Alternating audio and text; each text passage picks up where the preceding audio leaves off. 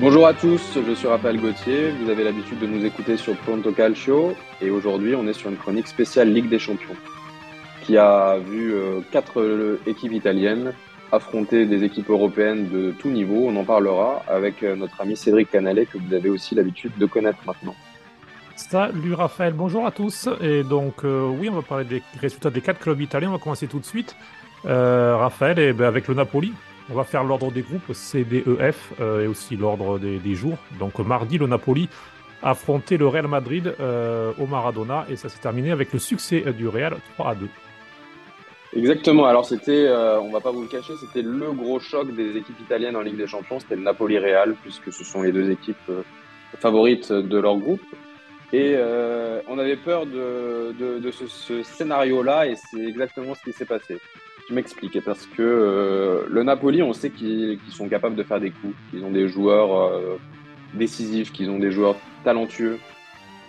Mais on avait peur aussi d'un Real qui est assez clinique, qui est assez froid et qui punit. Et j'ai l'impression que c'est euh, ce qui s'est passé. C'est-à-dire que le Napoli a eu des occasions beaucoup, le Real en a eu beaucoup, effectivement. mais, mais Naples réussit à égaliser jusqu'à 2-2. Et là, tu te dis que le plus dur est fait. Et malheureusement, ils prennent une énorme frappe de Valverde qui finit par un but contre son camp du gardien et, tu perds 3-2. Je m'explique en disant que c'est euh, un scénario un peu dommage puisque c'était euh, un bon match réalisé par Naples. Ils ont quand même pas moins de 18 tirs. 18, 18 tirs contre le Real, c'est vraiment une belle perte. Et au final, tu, tu perds. Donc, c'est assez décevant puisqu'en plus, tu joues à domicile dans le match, euh, dans la double confrontation la plus importante je pense que maintenant la deuxième place euh, sera à aller chercher et euh, la première est déjà un peu peu trop éloignée. Sachant que hum, il n'y a pas péril en demeure encore pour euh, le Napoli puisque le plus important avait été fait dans la première journée avec le succès obtenu à Braga 2-1, ce qui permet au Napoli de pour le moment être à la deuxième place égalité avec Braga justement avec trois points. Et là les deux prochains matchs pour le Napoli seront très importants contre l'Union de Berlin euh, de Bonucci et Gossens notamment. Euh, L'Union Berlin qui a perdu ses deux premiers matchs et qui donc euh, pourrait être écarté de la course à la qualif si, jamais le Napoli faisait, le travail. Mais donc le match le 24 octobre sera très important en, Allemagne. D'autant plus que, que voilà, ça, survient juste après le, le, match contre le Real. Tu joues contre le dernier du groupe, ça, va, ça doit te donner normalement de la confiance pour, euh, pour, essayer de prendre les trois points supplémentaires qui normalement te, font euh, décoller et, prendre la deuxième place. Surtout dans le contenu, tu le disais, c'était peut-être plus rassurant cette défaite contre le Real par rapport au succès contre Braga qui avait été très poussif. Un Napoli qui est plutôt euh, en train de, de, croître, on va dire, depuis une dizaine de jours. On verra si ça portera ses fruits. On va donc passer au groupe D de l'Inter. Euh, je vais enchaîner, euh, Raphaël, euh, avec l'Inter qui a fait le travail. Succès 1 à 0. Succès qui aurait mérité d'être beaucoup plus large en faveur de l'Inter. Alors, la première mi-temps était équilibrée. Benfica a eu une ou deux bonnes occasions. Gros pressing de la part des Portugais qui ont bien gêné l'Inter en, phase de construction. Chalanoglu qui était bien bloqué, qui, qui, a fait plusieurs mauvaises relances. Bastoni a fait une ou deux mauvaises relances aussi. en revanche, changement de visage complet en seconde période. L'Inter a vraiment haussé le rythme, a haussé le pressing, a vraiment pris le contrôle du match. Il y a eu occasion sur occasion, vraiment. Euh, un chiffre, 21 tirs de l'Inter pendant ce match, 16 en seconde période. Lautaro a fait un poteau et une transversale, euh, a aussi perdu deux face à face face à Trebin, qui encore une fois était très bon, le gardien ukrainien. Un défenseur qui sauve euh, devant sa ligne aussi face à Lautaro. Donc Lotaro, ça aurait pu être 5 buts en gros dans ce match. Il n'a pas marqué. C'est euh, Marcus Thuram qui marque à la, à la 55e. Et en plus, le moment était assez particulier. Petite anecdote, je vous raconte, euh, puisque vécu depuis le stade. Si vous suivez un petit peu l'Inter, vous savez qu'il y a une nouvelle tradition qui a lieu souvent en seconde période. Lorsque l'Inter mène au score, en fait, euh, tout le stade commence à chanter ce, chant et Teke avec les, les, torches des téléphones qui s'allument. Et donc, ça, donne un San Siro comme ça, tout illuminé. Et pour la première fois, en fait, le public l'a fait alors que l'Inter ne menait pas à 0 à 0, sauf que en fait, le public a commencé 30-40 euh, secondes avant le but. Donc ça, ça a vraiment fait une, ambiance, une atmosphère assez incroyable. Et quand on parle de 12e homme dans le football, c'est un terme qu'on entend de moins en moins, je trouve. Mais là, on était vraiment dans typiquement ce qui est un 12e homme, parce que lorsqu'on est joueur, on vit ces émotions-là, on les sent. Et quand, on a tout un set qui chante, euh, qui s'illumine comme ça, c'est peut-être ce qui a fait aussi la différence sur ce moment-là et qui a permis à l'Inter, parce qu'on voyait une Inter qui avait des occasions, qui n'arrivait pas à marquer. ben voilà, l'Inter donc fait la différence, a mené 1 à 0. Et puis derrière, a maîtrisé vraiment. Il n'y a pas eu d'occasion pour Benfica, il y a eu d'autres occasions pour l'Inter, ça aurait pu finir à 2, 3 ou 4-0. Donc vraiment, euh, confirmation de la force de l'Inter après un premier match euh, dans ce groupe difficile euh, dans le Pays Basque contre la Real Sociedad qui s'était terminé avec beaucoup de réussite à un partout. Petit mot également sur Benjamin Pavard, le Français qui a fait un excellent match et qui avec Marcus Thuram et Lautaro Martinez certainement ont été les trois meilleurs de cette rencontre. Donc voilà l'Inter du coup qui se retrouve première égalité avec la Real Sociedad après deux journées. Je reviens très rapidement sur, sur un match que tu as très bien débriefé, mais c'est une, une victoire super importante de l'Inter, puisque le Benfica est, un adversaire assez redoutable. L'Inter le connaît bien pour l'avoir affronté ces dernières années. Et cette, euh, cette victoire à domicile, ça, donne déjà euh, des points, mais surtout ça donne euh, une, une supériorité, une supériorité psychologique et sportive sur, sur un rival dans le groupe qui va normalement voir l'Inter être dans les deux premiers assez logiquement après les deux résultats qu'ils ont fait. Surtout que les deux prochains matchs pour l'Inter sont très importants contre le Salzbourg, à domicile le 24 octobre, puis donc euh, à l'extérieur le 8 novembre. Et Benfica qui a donc deux défaites en deux matchs euh, de son côté, qui se retrouve déjà en grande difficulté. Donc l'Inter très clairement aura une balle de break le 24 octobre contre Salzbourg, mais euh, voilà, il faudra tout de même la convertir. On va passer au groupe E et le groupe de la Lazio, Raphaël. Oui, hier c'était euh, Celtic Lazio, donc c'était un gros match euh, à la fois sur le terrain mais aussi en tribune. Pour ceux qui connaissent un petit peu le monde des tribunes, on est euh, sur deux équipes dont les supporters sont d'obédience très très très opposés pour ne pas faire plus. Mais parlons plutôt du terrain et effectivement la Lazio a été assez prise à froid puisqu'elle a concédé l'ouverture du score sur un très beau jeu en une touche. allez voir le but, c'est plaisant. Euh, et euh, elle concède vite un 1-0 que, heureusement pour elle, euh, est, réparé suite à un cafouillage sur corner, un but, on ne sait pas trop comment il est encaissé, mais, mais il est validé par, par l'arbitre, donc ça fait un partout. Et ce un partout, il va rester très très très longtemps pendant ce match, alors même qu'il y, y aura des occasions de part et d'autre, à la fois côté Celtic, à la fois côté Lazio, et même un but refusé pour un tout petit hors-jeu pour l'équipe écossaise. Euh, donc voilà, un but refusé qui aurait pu euh, vraiment mettre à mal la Lazio, euh, sachant et surtout que la Lazio va, va marquer le deuxième but à la 80, 95e minute. J'en perds mes mots tellement c'est surprenant. C'est Pedro qui, avec son mètre 69, marque de la tête. Donc ça aussi, c'est pas, pas commun. Il marque de la tête en extension sur un centre de Gendouzi. C'est pareil, c'est un, un beau but puisque le centre est beau. Et la tête en extension, elle est très très bien placée puisqu'elle va dans le petit filet. Mais pour parler un petit peu plus généralement, c'est une victoire très importante de la Lazio puisqu'elle a vu un match vraiment basculer de son côté. Euh, alors que euh, avec le but euh, qui a été refusé pour hors-jeu, ça aurait pu basculer vraiment négativement.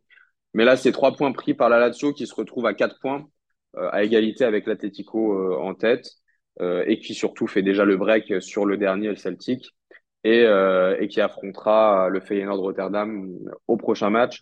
Mais voilà, c'est un, une victoire dans la douleur, mais c'est une victoire très importante pour la Lazio. Et surtout, ce qui est ce qu'il faut rappeler, c'est hum, que la Lazio a tout de même pris 3 de ces 4 points à la 95e minute dans cette Ligue des Champions, puisque tu l'avais déjà débriefé lors, lors, du premier tour, lors de la première journée de, de, cette Ligue des Champions.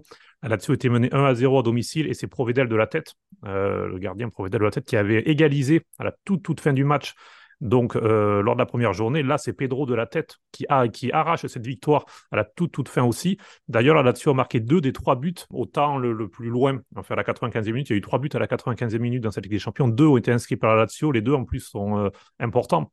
Donc, très clairement, c'est une équipe qui, un peu comme en championnat, est un peu en souffrance euh, dans le jeu, mais contrairement au championnat qui a des résultats positifs. Et donc, la Lazio, comme tu le disais, est co-leader avec, avec l'Atlético de Madrid. Euh, il se déplacera donc euh, aux Pays-Bas le 25 octobre pour euh, là aussi tenter bien de ramener au moins un point et ainsi continuer sa course vers les, huitièmes de finale. La Lazio qui n'avait plus gagné depuis 20 ans en déplacement en Ligue des Champions. Et on va donc terminer avec le groupe F, l'AC Milan qui a fait 0-0 contre le Borussia Dortmund. Ben, je te laisse la parole, Raphaël, sur ton Milan. Oui, c'est vrai que c'est le match qui m'a le plus intéressé mercredi soir à Dortmund. Donc c'était un match euh, assez compliqué. Dans tous les cas, Milan a un groupe compliqué. Donc euh, que tu rencontres le PSG, Newcastle ou Dortmund, dans tous les cas, c'est des matchs difficiles. Un déplacement en Allemagne, voilà, c'était pas évident avec une compo classique de Pioli. On s'attendait à, ce 11 type, simplement Pobega qui rentre dans le 11 à la place de Adli, qui était titulaire ce week-end en championnat. Et c'est déjà un coup tactique qui n'a pas été euh, très pertinent de la part de Pioli, puisque Pobega a fait un match très très compliqué. Il sort en premier vers la cinquantième. euh, et d'ailleurs, c'est pas pas anodin si Milan a pris l'eau au milieu toute la première mi-temps. Milan s'est fait bouffer toute la première mi-temps. C'est assez heureux de sortir à 0-0. Tant Milan a pas trop existé, a eu du mal. Giroud a eu énormément de mal pendant ce match aussi. Et, ce match, il a été euh, différent d'une mi-temps à l'autre, puisque c'est en deuxième véritablement qu'on a vu un Milan avec beaucoup d'occasions. En première, on avait déjà perçu qu'il y avait la place. Euh, je ne vais pas vous le cacher, on avait déjà perçu qu'il y avait de la place dans le dos, puisque Léao, il a concédé déjà deux cartons jaunes euh, à, des défenseurs de Dortmund sur des, sur des longues chevauchées. En deuxième, on avait l'impression que c'était possible, et c'est là où il y a eu le plus d'occasions majeures. On se souvient des occasions de Théo Hernandez, de Pulisic, de Chukwueze, de, de Rafa. Et, euh, c'est dommage de ne pas marquer ce but. Ça dépend comment on voit le verre. Si on voit le verre à moitié plein, on se dira que Milan n'a pas encaissé de but sur les deux premiers matchs de Champions.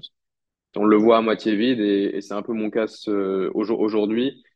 Bah je, je, dirais aussi que Milan n'a pas marqué alors que en deux matchs, euh, Milan s'est procuré, je sais pas moi, je dirais une quinzaine d'occasions franches et zéro but marqué c'est très compliqué dans un, dans un groupe où tu rencontres des grosses équipes et où il faut euh, engranger des points. Donc voilà, au niveau des individualités, je l'ai dit, Pobega et Giroud étaient très, c'était très compliqué leur match. Une très bonne entrée d'Adli. Alors, euh, ça va donner euh, du grain à moudre à un, futur duel contre notre ami Antoine à Yellow, mais Adli est très bien entré. c'est le meilleur des entrants par rapport même à Chukwueze, etc. Okafor, il y a eu beaucoup de mal. En fait, le poste de numéro 9 a eu du mal hier, que ce soit Giroud ou Okafor. Euh, Adli s'est beaucoup montré au milieu. Reinders a eu aussi du mal, mais le meilleur joueur hier, c'était euh, Fikayo Tomori, encore une fois, ce qui montre aussi que Milan a eu euh, des soucis dans sa moitié de terrain et dans sa partie défensive. Je suis assez d'accord avec toi. Moi, je résumerai en disant que le Borussia Dortmund aurait pu gagner le match dans la première heure, mais que le Milan doit la gagner dans la dernière demi-heure, qu'il y a vraiment des grosses occasions sur la fin, notamment chez Kodze qui, pour moi, voilà, à ce niveau-là, le face-à-face euh, contre le gardien de, du Borussia, il, doit le, mettre ce but. Euh, et donc l'AC Milan, qui est la seule équipe avec Benfica ne pas avoir marqué encore en cette Ligue des Champions, mais qui est la seule équipe avec Barcelone, du coup ne pas avoir encore encaissé de but. Petit fait, euh, pas historique, mais presque statistique plutôt. Ça fait quatre matchs de suite que Milan n'a pas marqué en Ligue des Champions, en comptant la double confrontation contre l'Inter de la saison dernière. C'est la première fois de son histoire et c'est également la première fois de son histoire que Milan ne marque pas pour les deux premiers matchs d'une saison en cours en Ligue des Champions. On verra si ce sera rédhibitoire pour la qualification, euh, car dans l'autre match du groupe, euh, Newcastle euh, a battu le PSG 4-1. Je vais rester sur le terme battu, je ne vais, pas, aller sur un autre terme, mais du coup, ça, ça un peu l'écart dans ce groupe, parce qu'on pensait que le PSG allait être tout de même au-dessus de ce groupe qui est assez équilibré, qu'il est vraiment ce groupe, puisque Newcastle donc 4 points après deux matchs. Newcastle qui avait vraiment souffert à San Siro, qui avait ramené un point heureux du 0-0 là a fait une démonstration contre le PSG, même si le score est peut-être un petit peu sévère, mais en tout cas, grosse, grosse performance euh, des Anglais, leader du groupe avec 4 points. Le PSG suit avec 3 points. Milan, 2 euh, euh, points. Et puis le Borussia Dortmund, dernier avec 1 point. Et le 25 octobre au Parc des Princes, Raphaël, il y a. PSG Milan, effectivement, c'est.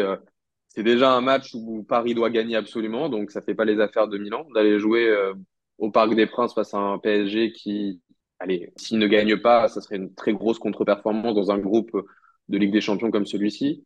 Donc, euh, pas évident. Après, euh, c'était toujours pareil. Si Paris en a encaissé 4 euh, contre Newcastle, Milan pourra leur en mettre. Et on connaît les, forces du Milan, c'est-à-dire d'aller jouer en contre dans le dos des défenseurs. Les défenseurs du PSG sont pas les plus rapides. voilà, ça promet quand même un gros duel entre Hakimi et Léao. J'espère que, Rafa prendra son vis-à-vis -vis en vitesse. Et, euh, et, dans son dos, ce sera normalement la clé du match, le côté gauche, euh, le côté gauche du Milan. Peut-être aussi le côté gauche du PSG, puisque si Mbappé euh, reprend son poste d'ailier gauche, ça va être très très très compliqué pour Calabria, qui a encore beaucoup souffert hier, mercredi soir contre Dortmund. Donc ce sera forcément un match très très important. Peut-être que le PSG ne, sera pas en 4-2-4, on verra aussi du côté On aura l'occasion d'en reparler. Voici donc pour ce débrief Ligue des Champions, un rapide sur les quatre matchs. Donc deux succès, un nul et une défaite pour les clubs italiens. Les quatre clubs qui sont pour le moment toujours en course pour la qualification. Sans trop de frayeur pour le moment, rien n'est fait. Raphaël, merci beaucoup. Merci à toi, merci à vous. Et puis on se retrouve rapidement pour d'autres podcasts. Calcio. Ciao, ciao. Ciao.